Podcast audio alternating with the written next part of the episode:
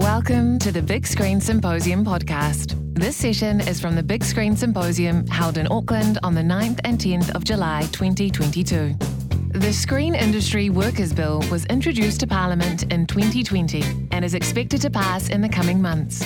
In this panel discussion, Principal Policy Advisor at MB, Gayathri Ganeshan, the Executive Director of SPADA, Sandy Gildea, Executive Director of the Directors and Editors Guild of Aotearoa New Zealand, Tui Ruwhiu, Executive Director of the New Zealand Writers Guild, Alice Shearman, and the Director of Equity New Zealand, Denise Roche, speak with Producer Director Leanne Pooley, offering an overview of the bill and what it means for the screen industry. This session is presented by the SAE Institute. Kia everyone, and thanks for coming to the session about the Screen Industry Workers Bill. I suspect many of you, like me, haven't paid a huge amount of attention to the unfolding of the Screen Industry Workers Bill. We all know it's important for a number of reasons and for a number of different perspectives. But most of us are so busy doing what we do, and let's be honest, what we do is hard, right? So it's, it's not always easy to pay attention to things that are important that come outside of the nightmare that is every next moment. So we haven't been fully engaged and, and, and how, with how the bill will work and what it means to each of us individually, but also as, for the industry at large. There's a couple of key things to mention before we begin the conversation. The bill hasn't been passed yet, but we do anticipate it'll pass in the next few months, so it's imminent. In a nutshell, the bill is about collective bargaining, but it's important to understand the detail regarding the various elements haven't been negotiated yet. So, this session isn't about what directors are going to get paid or when overtime kicks in or any of the things that kind of, you know, might have a, a financial impact or lifestyle impact. That's not what this session's about. Th- those are things that are going to be negotiated going forward. This session is about how the bill will work, how those negotiations will, will occur, who it will include, and what happens next. We'll have a Q&A, or we'll have questions at the end, as mentioned. Please send your questions in throughout the presentation on your apps. But getting us to where we are today was the Film Industry Working Group, which started discussing the issues back in 2017. Every one of our panelists has been involved in some capacity with the Film Industry Working Group. So these people, some of whom will be negotiating on your behalf, they should be able to answer your questions at the end. So on stage, we have Sandy Gildea from SPADA, Denise Roche from Equity New Zealand. Kia ora. Tui Ruwhiu from the New Zealand Directors and Editors Guild of New Zealand. Kia ora tātou. Um, Alice Shearman from the Writers Guild. And last but definitely not least, we've got Gayatri Ganeshan from MB, who leads MB's work on the Screen Industry Workers Bill, which was introduced to Parliament in 2020. Gayatri is going to start with a presentation that outlines the bill and how it's going to work. So when we get to the discussion part, you actually understand what it is we're discussing. Thanks, Leanne. Um, and thank you, Big Screen Symposium, and the organisers for putting this together. Um, I think this is a really good time to actually talk about the bill before it passes so everyone knows what's coming. And it's great to have the opportunity for us all to talk to you directly about this. So I'm going to push a button now, and it works. Um, so today we'll just take you through a really quick overview of the bill, um, the four main components in it, and how it's going to work. And I'll talk to you a little bit about the process and timeline from here. And then we'll do questions after. Is that what you're thinking? So we begin in 2010. So, what happened in 2010 is the Employment Relations Film Production Work Amendment Act was passed, also known as the Hobbit Law, because of the Hobbit movies that were being filmed at the time. What this law did was remove film production workers from the legal definition of employee. What this means film production workers can't challenge their employment status according to the real nature of the relationship they have with the person who's hired them. And this is important because for the vast majority of workers in New Zealand, there is the ability to do that challenge, and that decides whether you are an employee or a contractor, which is important because in New Zealand's labour law, independent contractors are treated as commercial entities, as people doing business on their own account. On the other hand, employees are people who receive what we call statutory minimum entitlements, things like the minimum wage, holidays, sick leave. So the two types of worker are treated very differently under New Zealand law. In 2017, when there was a change of government, the incoming government decided it wanted to restore collective bargaining rights to the film industry as a whole. So, collective bargaining is one of those things that only employees can do, that contractors can't do, because it's seen as anti competitive if businesses were to group together. When the Film Industry Working Group was set up, I think some of the people here were on the OG Film Industry Working Group. Were you? Five years. So the working group met several times in 2018 and ultimately recommended a unanimous new model, a way forward for the whole industry to the government. The government then took this away, considered it deeply, and in 2019 announced that it was going to accept what the film industry working group had come up with. That then kicked off another process of policy development to actually draft the new law. This is what became the Screen Industry Workers Bill, and it was introduced to Parliament in 2020. Um, that was two years ago. Um, there have been some things that have happened since then, which is why it hasn't passed yet, but we are expecting that it will pass in the coming months. So, this is a great time to get up to speed with the bill and what it will mean for everyone in the industry. So, in a nutshell, the Film Industry Working Group's premise for their entire model is that the screen industry is unique among all the different industries and sectors in New Zealand and therefore needs a bespoke model to you know, determine how workplace relationships operate in the screen industry. Its first recommendation is that the Hobbit Law should be retained, but for all screen production work. Come back to the definition of screen production work shortly. And the next really important thing the working group recommended is that there should be four core principles that apply to all work in the industry. There should be good faith dealings between parties, there should be protection from bullying, discrimination, and harassment, there should be fair and reasonable termination of contracts, and there should be fair rates of pay for work done collective bargaining forms and has, a really key link to these four key core principles. Because how do you decide a fair rate of pay? Through collective bargaining. So the working group also recommended a two tier bargaining system at the occupational and enterprise levels. We'll get into the details of these later. And the intention of bargaining, particularly at the occupational level, is to set minimum terms for work. So this is what doesn't exist for contractors at the moment, but that employees have. And the idea is that under the bill, minimum terms for contractors will be set through collective bargaining. The working group also recommended that a tiered dispute resolution system be available under the bill. So, yeah, so when we go through each of the parts of the bill, we'll talk about more of these in detail, but I think it's important to say that the bill reflects what the working group recommended. There has been some changes in development along the way. So there was a public submissions process on the bill in 2020, so that has resulted in some development. And the other thing to note is that the bill is unique. It is a very comprehensive workplace relations system for contractors. No other contractors in New Zealand will have anything like this or have anything like this at the moment. And because it's been designed based on the realities of New Zealand's screen industry, it's probably also unique globally. What a fun experiment we're on. so, let's start by talking about whose work the bill covers. The simple answer is that the bill will apply to contractors whose work contributes to the creation of a screen production. But I want to break that down into three separate elements. So the first, contractors. Bill is for contractors. Under the bill, the test for employment status will be the same as under the Hobbit Law at present. So do you have a contract that says whether or not you are an employee? If it does, you're an employee. If not, you're a contractor. So that element of the 2010 law change is retained. The next element is whether is the contribution of the work. So it's about the work that you do. So the bill doesn't apply to work that is peripheral to the core creation of a screen production.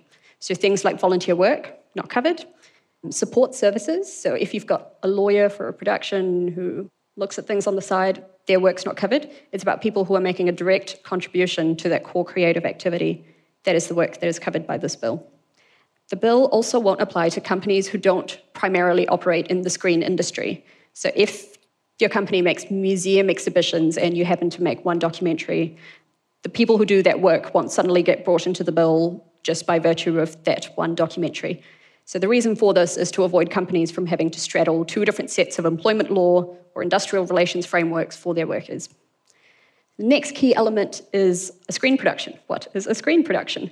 So the Hobbit Law at the moment basically applies to everything except things intended for television broadcast. so it is platform specific. That has been ditched under the bill. So the bill will apply to films, it'll apply to programs, it'll apply to computer generated games, is the term. But there are some key exclusions ads that are longer than five minutes, amateur productions, game shows, live events, music and dance, news and current affairs, recreation and leisure. You can read the rest. Why all these exclusions, you might ask? The reason is there was feedback during the process that there are significant numbers of employees, or at least enough employees, who work on these types of screen productions. So bringing them within the bill's coverage would have disadvantaged them. It's probably better for those employees to have stayed on the outside of the system. That's the reason for these exclusions. But this is one element of the bill where we kind of just need to try it out and see what happens. In the bill, it allows for a review after five years. So, after five years of the bill being enforced, its operation across all aspects will be reviewed, and this is probably a key thing that will be looked at at that point. So, when this bill comes into force, it will mean that not everyone who works in the screen industry will be covered by the bill. How do you figure out if you are covered? So, there's probably two key questions to ask. The first is Am I a screen production worker? The answer to that lies in the stuff we talked about on the previous slide. Do you make a core contribution to a screen production that the bill covers? If yes, the next question is what type, what does your contract say? Does the contract that you were hired under say that you're an employee? If not, you are a contractor and this bill applies to you and you should pay attention to the rest of this presentation. Um, but if it says that you're an employee, you're covered by employment law yeah, so I think the main thing that would differentiate between the two pathways. So, what are some examples we use? So, if you're a writer on a drama series, then you would look at whether your contract says whether you're an employee or not. If it is silent, if it doesn't use the word employee, then you are a contractor and the bill would apply to you. Whereas if you were a camera operator on a rugby match, for example, that is not one of the types of screen productions covered by the bill. So even though your work contributes to it in a core way, you wouldn't be covered by the bill.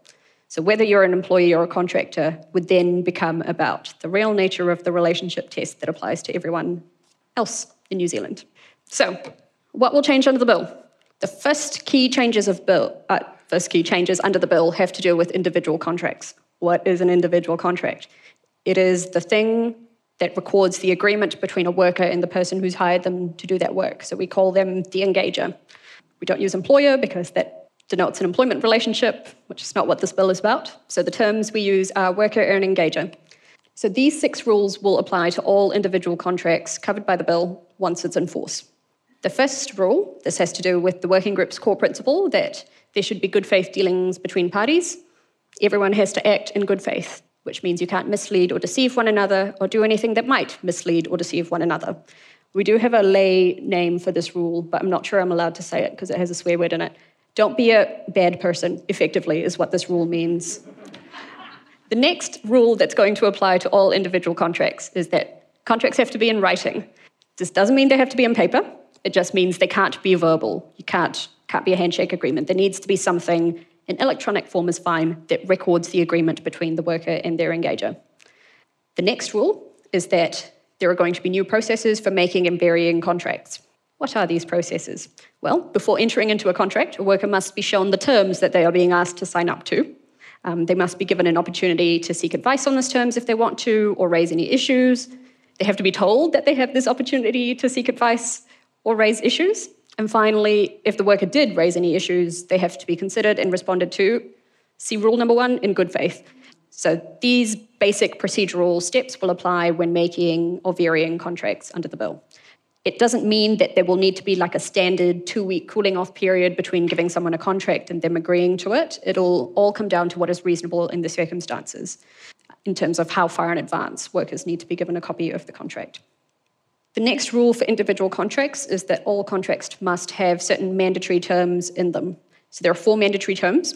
The first thing that every individual contract must say is that all parties will comply with their obligations under the Human Rights Act and the Health and Safety at Work Act. So, this is a reminder that even though these are contracting relationships, your health and safety protections and your anti discrimination protections still apply. So just a reminder to everyone involved that that is still the case.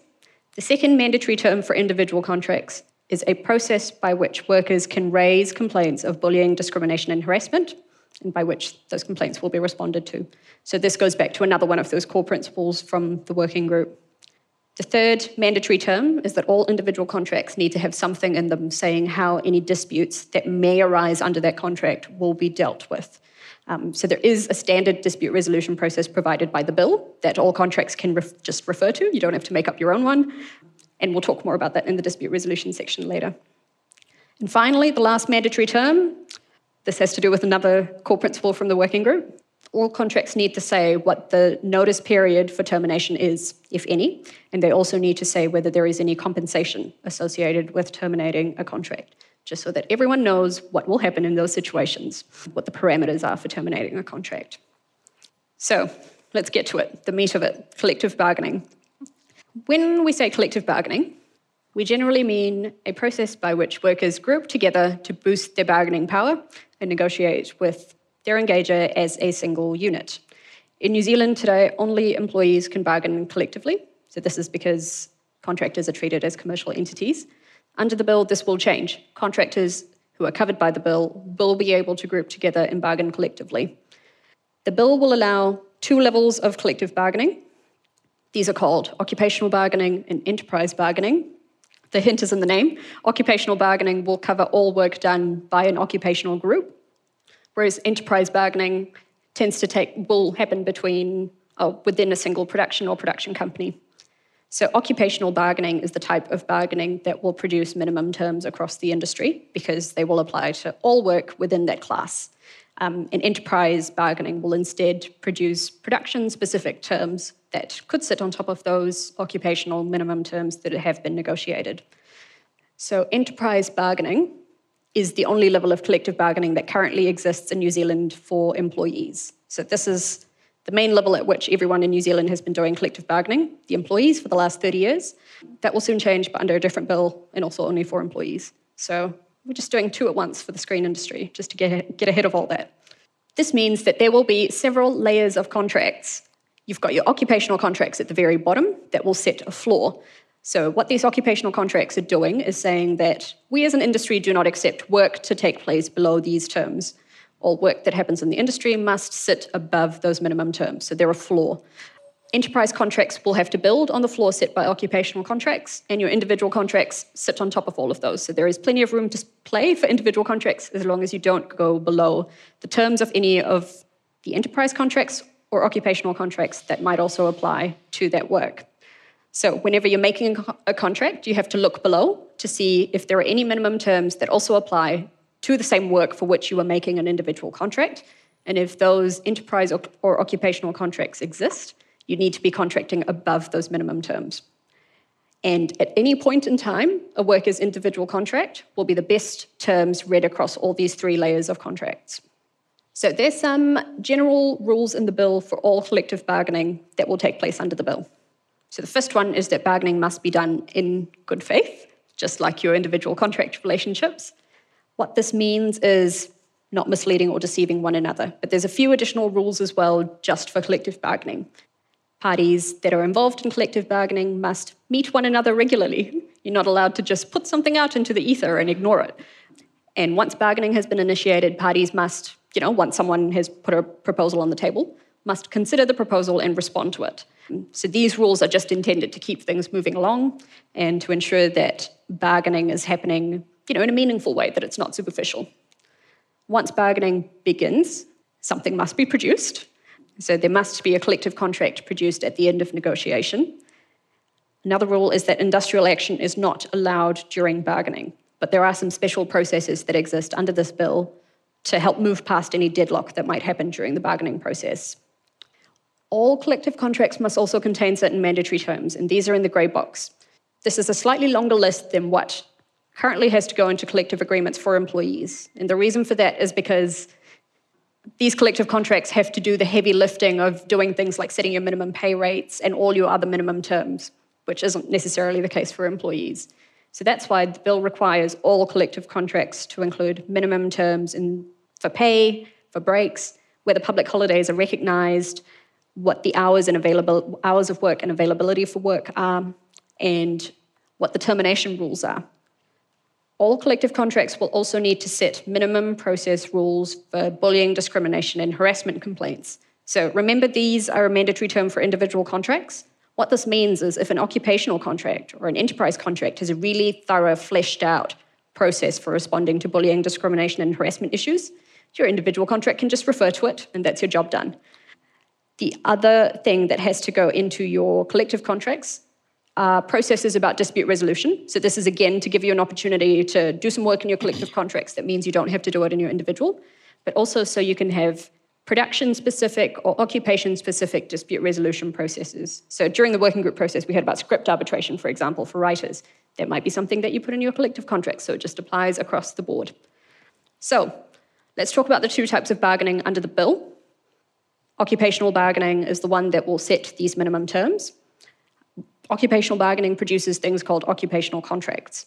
The parties negotiating occupational contracts will be what we call worker organizations and engager organizations, i.e., representatives of workers and engagers. Your representatives of workers are your guilds and your unions, and similarly, your representative of engagers will be an organization that represents engagers' interests. So, workers and engagers don't directly take part in bargaining, instead, they participate through their representative organizations who will check in with them about what they're looking to get out of bargaining and take any proposals back to them. So, because occupational contracts are intended to set that floor, that base of minima, they will apply to all work done by an occupational group. So, once there is one occupational contract for a particular group of workers, it applies to everyone, even if you weren't a member of a worker or an engager organisation that negotiated it. That's because you can't have minimum terms if their application is optional. That doesn't really make the minimum terms anymore. So the bill has seven occupational groups in it. So it's got some predefined occupations, and they're designed to not have overlapping coverage. So we've got our five occupational groups in the top box composers, directors, game developers, performers, and writers. If your work isn't in one of those five groups, you will either sit in the production technicians or the post production technicians grouping, depending on whether you're working in the production phase or the post production phase. There can only be one occupational contract at a time for each occupation. And the way you can trigger bargaining for one of these occupational contracts is by showing that there is enough support on the side wanting to initiate bargaining.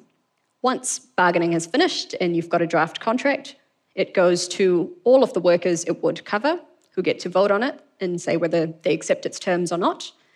And, you know, subject to that successful ratification vote, it will then come into force and apply to all work done by that occupational group and everyone who hires workers to do that type of work. It is possible to get exemptions from the terms of an occupational contract, except for pay. And this goes back to that working group principle about fair rates of pay. So, a really important thing that's going to be done by these occupational contracts is set minimum, minimum pay rates across the industry. So, you can't use an exemption to effectively contract out of that. So, the bill's also got a really detailed exemption process um, that parties can go through if they want, but ultimately, exemptions are only intended to be used in exceptional circumstances. The second level of bargaining under the bill is enterprise bargaining. So, enterprise contracts are negotiated by a slightly different group of parties compared to your occupational ones. So, these are negotiated between worker organisations and engagers directly. And that's because they will only apply to work within a single production or a single production company. So, that engager or company will directly negotiate these with the guild concerned.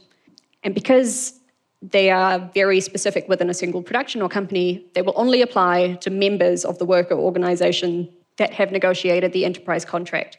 You can add the ability for non members to opt in, but you also don't need to. It's up to you.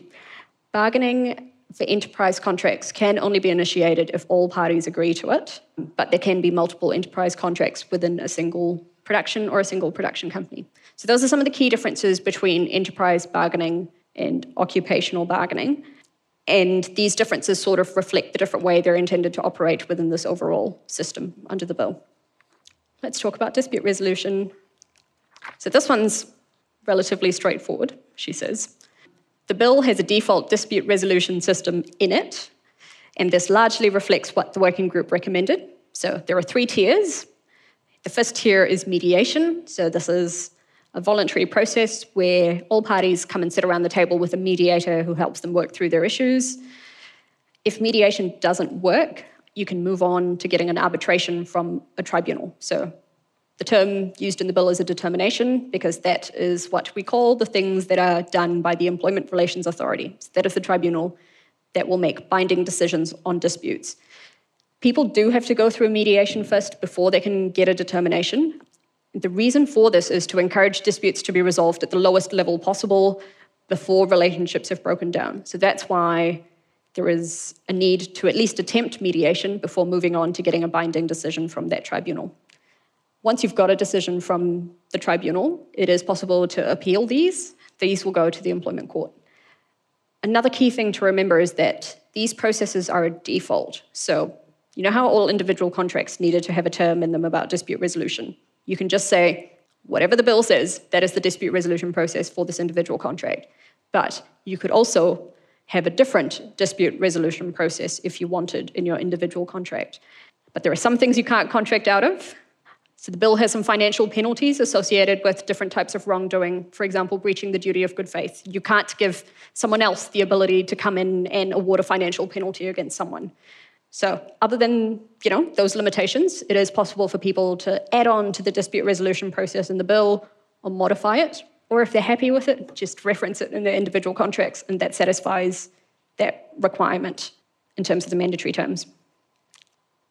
There are also some unique dispute resolution features specifically for collective bargaining disputes, and this is to reflect the fact that industrial action is not possible within the system. So, if mediation doesn't work before going to determination, there is this thing called facilitated bargaining. So it's sort of a more intense form of mediation where you have a more directive, independent third party who sits there with the bargaining parties and tries to guide them through their dispute. And if your dispute is about what a particular term should be that goes into a collective contract, and if you still can't agree after mediation and facilitated bargaining, there is a process in the bill by which the tribunal, the Employment Relations Authority, can fix the terms in the collective contract. What that means is They'll ask all the bargaining parties for suggestions and then pick one based on what they think is best for the work that's going to be covered by the collective contract as a whole. So, that was a whistle stop tour of the four main parts of the bill. What happens now? Well, first, the bill will pass at an unspecified date, unknown to you and me. We think it's going to be in the coming months, but this depends on the availability of time in the House of Representatives because it is jostling against every other bill that the government is trying to pass. After the bill passes, it will come into force three months later. So there is a three month period at which everyone will have the final text of the bill and be expected to start preparing to implement it. When the new law comes into force, what happens from that day, from day one, is that all new contracts will have to follow those six rules we talked about for individual contracts. For pre existing contracts, i.e., contracts that are entered into before the bill comes into force. You don't need to go out and amend them right away to put the mandatory terms in them. You have an extra 12 months to do that. But other than that, the new rules will start applying to all contracts immediately. Another thing that happens on day one is that collective bargaining can begin. So, can begin, not just not has to begin parties can do things like registering as worker organisations and engager organisations under the bill, but there is no strict time frame under the bill for when collective bargaining has to be done by, or saying that it has to be done. The other thing that starts from day one is that people can start using the bill's dispute resolution system. So all of that will happen on day one. The next key milestone is probably one year after the bill passes. So that is the point at which your pre existing contracts, your contracts that predate the bill, need to be amended to add those mandatory terms. So we have some figures from a couple of years ago that show something like more than 90% of contracts in the industry don't run for more than a year. So we're expecting it's only going to be a very small number that are going to be amended or need to be hunted down and then amended. We also get asked a lot about when, you know, when the results of collective bargaining will start being visible or when, you know, the benefits of these minimum terms will start spreading across the industry. The answer to that is it depends. I'm sure these people will talk about the many factors involved in deciding whether to initiate bargaining, how to proceed with bargaining, the pace at which to do bargaining. But ultimately, assuming all of that is done and you've negotiated a collective contract, or an occupational contract specifically, once it's been voted on and ratified, it gets sent to us at MBIE. We publish it, and the act of publishing it triggers a six month period. So Six months later, all new contracts to which that occupational contract applies, like, for example, if it's the performer's occupational contract, Six months after that, all new contracts for performers will need to meet the terms of that occupational contract. Similarly, with the individual contracts, there is an extra little period of time for your pre existing contracts. They will get another six months. So, six plus six, 12 months after publication for your pre existing contracts to meet the terms of the new occupational contract. There's many time periods up there that add up to things like years. So we are definitely at the very start of what could be a long process before some of these things become reality. I think the only other thing I'd point out at this point is that there is that difference between the collective bargaining bits of the bill and all the other parts of the bill that relate to individual contracts, dispute resolution. The individual contracts and dispute resolution parts of the bill are not optional. They start on day one and they will apply to everyone. But collective bargaining, what the government does is provide a framework, and ultimately it's up to parties to decide whether to use it and how to use it. So that bit is within the industry's control in terms of timing. That's me. Thank you. So you can see there's been a lot of mahi go into getting us here, and there's still an enormous amount of work to be done, which is, I know, slightly daunting even because there's questions about who's doing it, who gets paid to do it, how do we do it, who talks to who, who pays who to talk to who, blah, blah. But I'm going to start, I'm going to actually start with Alice from the Writers Guild, who's been on, was on the working group right at the very beginning.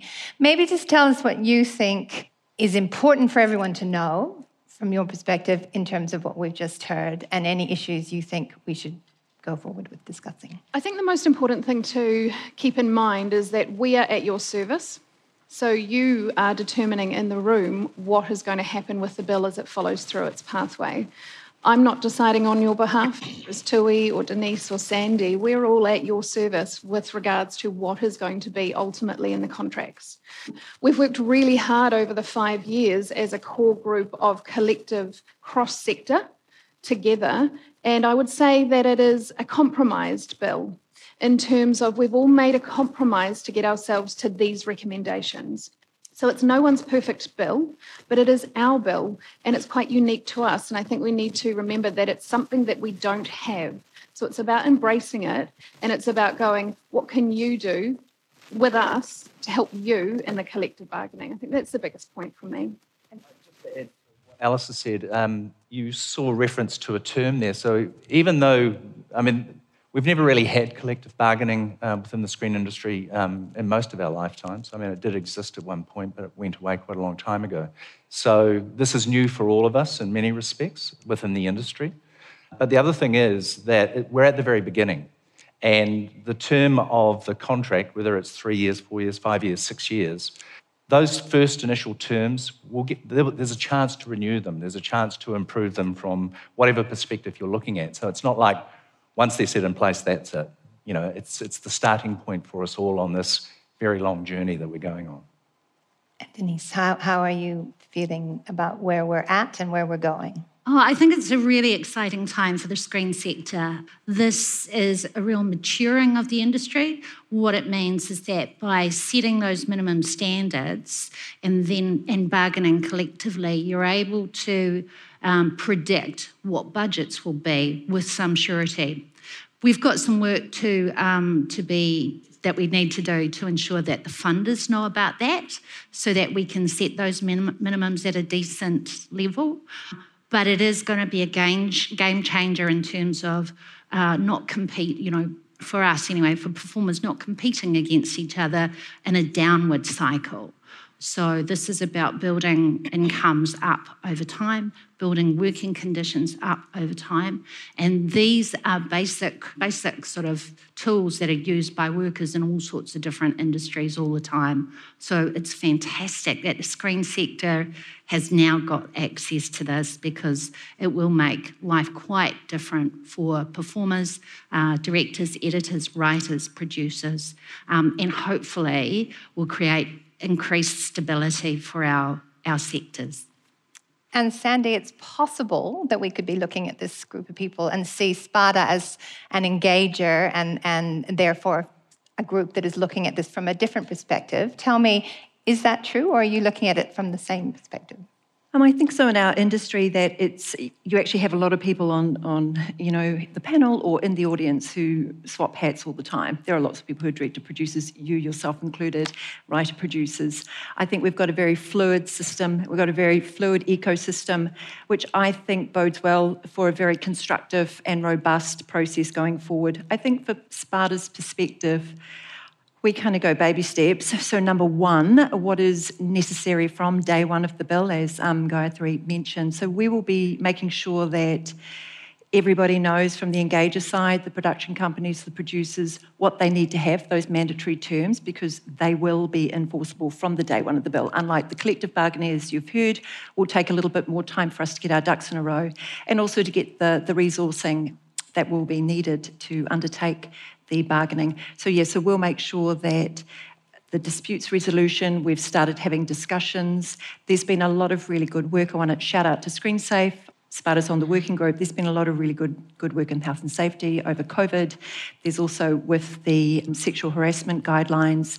So I think in terms of, as Denise said, the maturing of the industry, ensuring we have standardisation where possible, where we have people coming into the industry with an idea of what it might look like to work in the industry. I think it's quite a it all depends where you land kind of approach at the moment and who you work with. So it would be really nice to smooth that out a little bit as well. So, um, just before I go on to that, there's a, you know there's terms that get thrown about. Good faith, that's one of my favorites.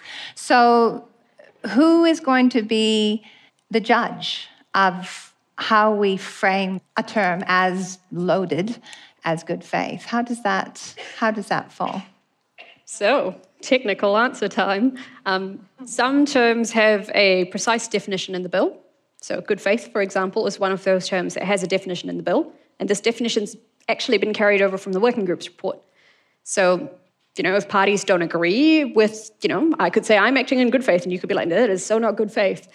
Take it to mediation, see if a mediator can help you work through it. If that doesn't work, and if you're like, you really are being a real thing about this good faith, you could apply to the Employment Relations Authority to get an actual decision that I have not been doing my things in good faith. Okay, so I'm going to go to your questions because I think it's really important that uh, we get as many of those through as possible. So, um, one question is Is SPADA the only engager organisation that's at the initial stages or at the moment? Mm-hmm. And is SPADA in discussion with any of the guilds towards putting occupational contracts in place yet? I don't know if I've got. Oh, there we go. You can't have the workers without an engager, so yes. We can't do occupational contracts until the bill passes over the line. Yeah. So at the moment, if we were to enter into a collective arrangement, um, we'd actually be working against the Commerce Act and the Commerce Act is going to be changed to allow for this bill to occur. So, uh, no, we can't do that right now. But I think the thing to remember is there's actually already some guidelines in place for a few of us organisations. Writers Guild have got um, model contracts that we negotiated with SPADA back in the early 2000s. There's the IPA for the performers, um, the blue book, the blue book for the technicians. So there are actually some standards in place at the moment. They're just not enforceable, and they don't include rates. And will things like the Blue Book, do you think, be a starting point for all the conversations going forward? Well, not to speak for the Screen Industry Guild in Aotearoa, New Zealand, but yes, I mean, Who couldn't I, be here. Yeah. Well, yeah, Kelly definitely does send her send her love. It's they've done so much work on it, and we've actually just in the process of reviewing the guidelines of the Blue Book that it just makes sense. And Sue McDonald would, I'm sure, also say why why restart from scratch when you've got a document which has underpinned I'd say really strong working relationships over the last 40 years I think it's in it's been in existence. So it's it's it's a great foundational document. And that's good for everyone to know you know. Yeah yeah jump in go. Yeah um, while we're not certainly entering into any kind of negotiating at this point in time we are working collectively to try and figure out on those things that we can all agree on just that it's going to make it easier for us when it comes time to bargain. So there are certain things that we're discussing about whether we can all agree on them or not. And are you going to be, will, will the guilds and unions be holding is to have conversations with their members to make sure, yes so yeah we, there's actually a requirement uh, of the process so before we start but before we can start bargaining we actually have to come back to our occupational groups and ask if they want us to go to enter into bargaining because there's no point doing it other, otherwise. And then there is that that basically sets up a democratic process um, for us to feed back to our members about what's going on. Once the contract, once you've finished negotiations, once it's been looked at by the Employment Relations Authority, it can be voted on by members. And this is this is similar to how other employees negotiate their collective agreements. Here's a plug for you guys, everybody who's not a member of a guild. And Yeah. now might be a good time to join if you've avoided that till now. Quick question. Has MBIE been doing any work with the funding organisations to prepare them for this? Because clearly there could be an impact on budgets. So we've been keeping them in the loop about what is coming, um, but the side of MBIE that tends to work more directly with the funding organisations is not our side of MBIE. So we're from the labour market policy side. We do collective bargaining rules, we do rules for employment disputes, and we work really closely with our counterparts on, on the industry development side who work with the Ministry for Culture and Heritage, with the Film Commission, NZ On Air, Te Paho. But we're technically two different parts of MBIE. Has SPADA? We've had an initial, a collective meeting with um, funders, and just to, I suppose, start once again, it's like socialising and saying if we are going to be going into negotiate, A, there's number one, the resourcing of the collective bargaining process, and then there is also what happens if, when the minimums are set, there is an inflationary effect on budgets? What does that look like when we have contestable funding pools which have been stagnant for how many years? So, yeah, we have, and then SPADA had a MBIE with the Taylor um, call the other night on Zoom, and we invited broadcasters and funders to that. So once again, it's just all about trying to get the You invited them. there. Did they come? Yep. Good. Are they here? that could. Have we got anyone from New Zealand on air at Film Commission? I think I saw Chris. Yeah, yeah, yeah the Film Commission. Good. Because obviously, this is a huge moment for the industry. So, is the sense at the moment that, that everyone feels like it's progressing without too much animosity? Has it felt a positive Having tracked through the whole thing, Five years, she gets a hand, man. That's a lot of not very exciting meetings. think- and Tui as well, I think. Five years, yeah. um, starting the process, walking into the room, Richard Fletcher and I just sort of looked at each other and went, "We can do this. It'll be fine." You know, I think the animosity dropped the moment we realised we had a responsibility of the whole sector upon us to get this right.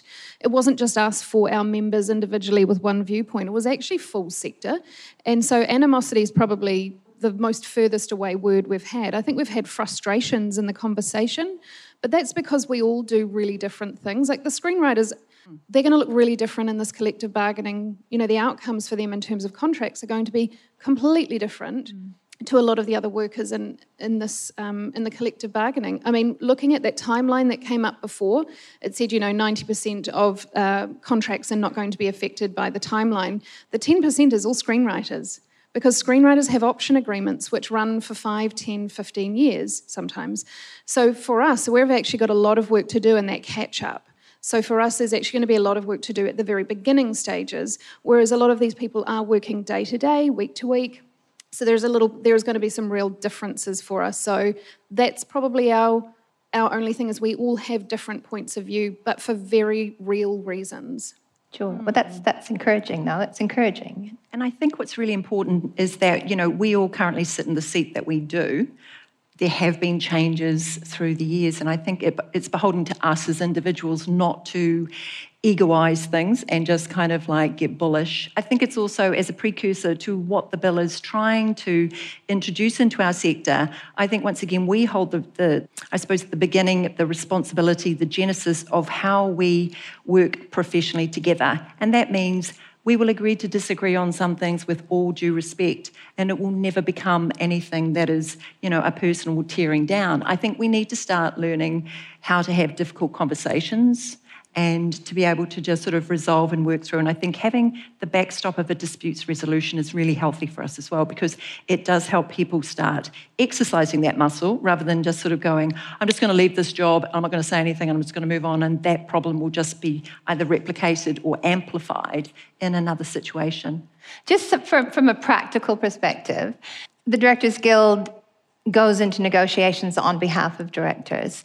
You're negotiating with SPADA at the moment. I think that's how it works. It just maybe give us a quick summary of how we anticipate these negotiations to work. Sure. I mean, once your your members give you the authority to to collectively bargain on their behalf. Uh, obviously, we have to not only get their uh, agreement on entering, initiating bargaining, but also about what the terms and conditions might be. But for the Directors and Editors Guild, um, you would have seen in the occupational groups that there are seven uh, occupational groups. So the directors have their own occupational group. Editors don't have their occupational group, they fall into technicians post production. And inside technicians post production is everybody in post production, so it's colorists.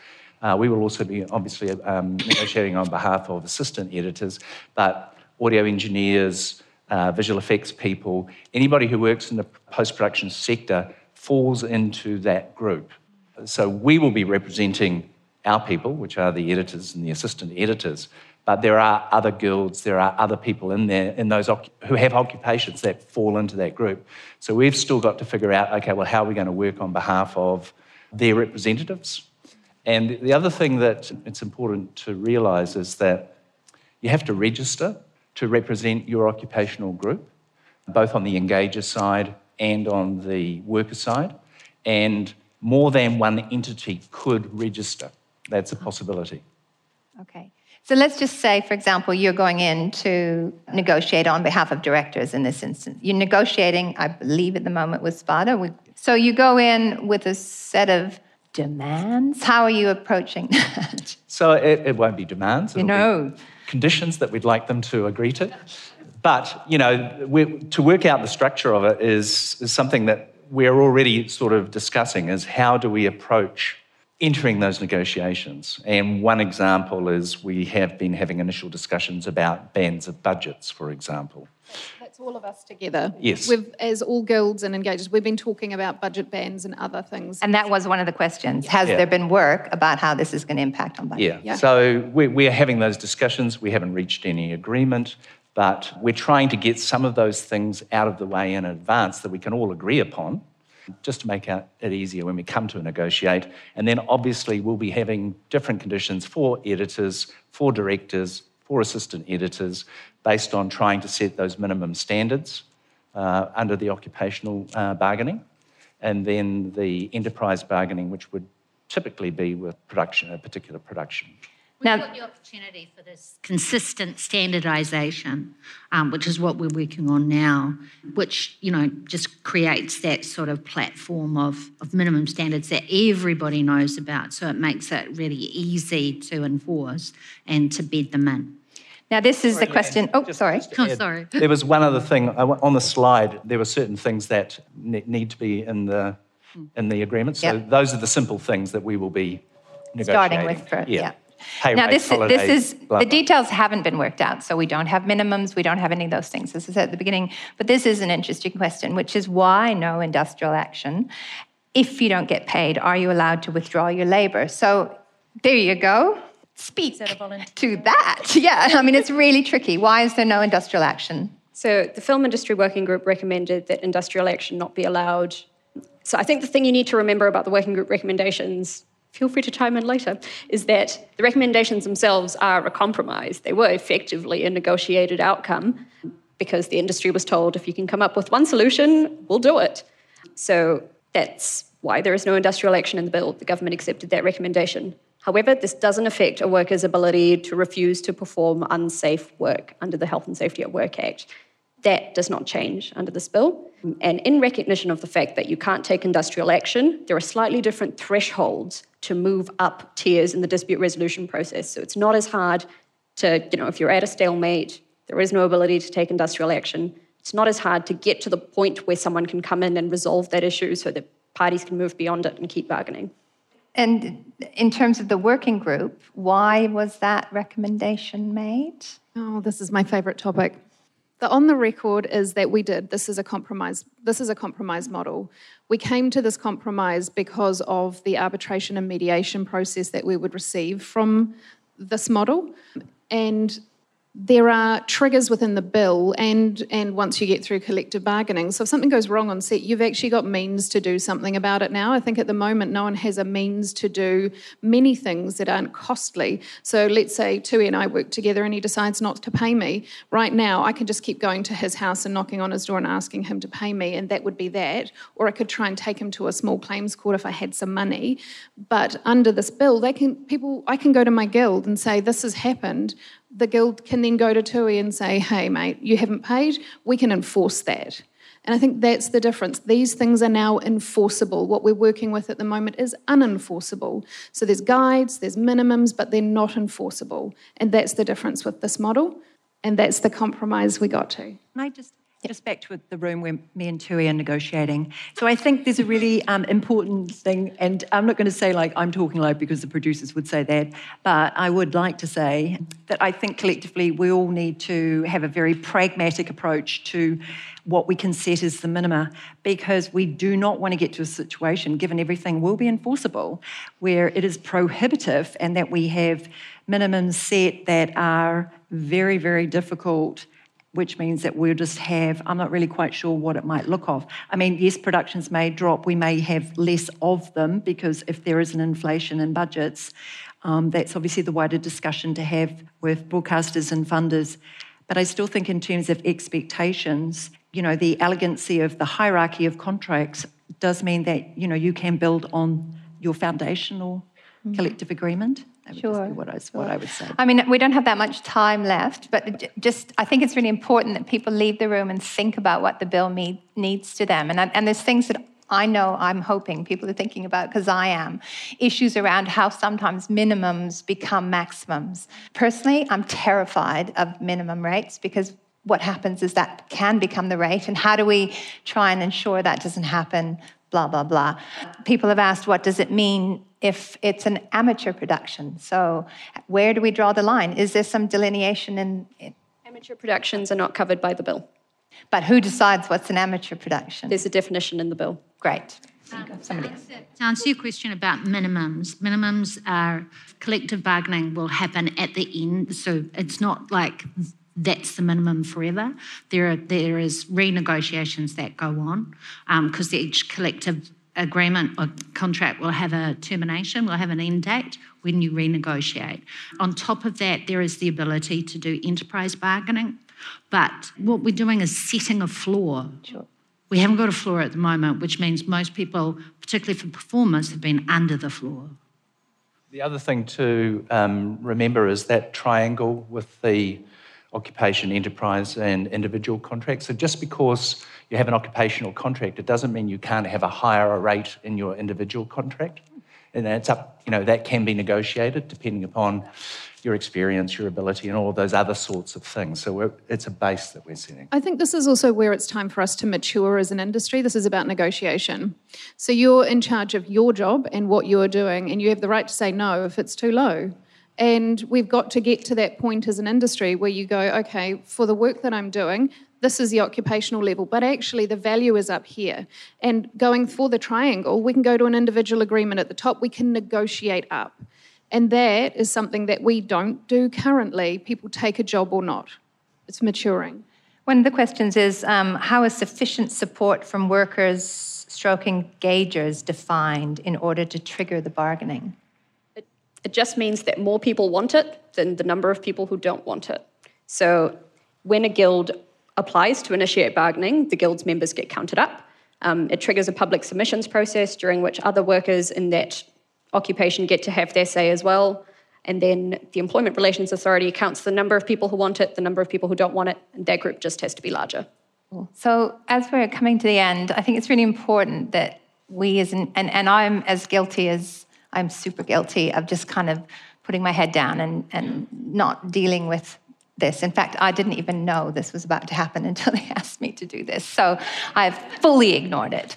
But it, it, I do think this is a pretty much, a, this is a really big moment for the industry, a really big moment. And we can't afford to just ignore what's happening. So please do engage with these people who are doing such a lot of work on your behalf. There are a lot of questions around as we said before, that we haven't quite worked out because it's going to be a massive amount of time how that's going to be funded. I think, have there been any ideas out there how that's going to work? So at the moment, um, MBIE, thank you, love you, love this. We've all got 50,000 to step to the negotiation table, but if we have more than one of us on a worker side, we'd have to split that 50,000. So there is some money coming from the government to fund this. The rest of it, we will have to find support through industry and members to fund the work. This is not going to be free. We have to find the funding somehow. That's a big old golden question mark right now. And it's important that you engage now, not once everything's in place, because that's really freaking boring for everyone who's done the work, right? So don't wait till the contracts are sorted to give your views on how this should proceed. Please get involved now, or I give all these permission, people permission to shout if you call them afterwards and go, oh, no, I'm not happy about this. So it's important that we engage. So, unless any, I don't have any more questions other than um, somebody's asked where we get all this information from. Website.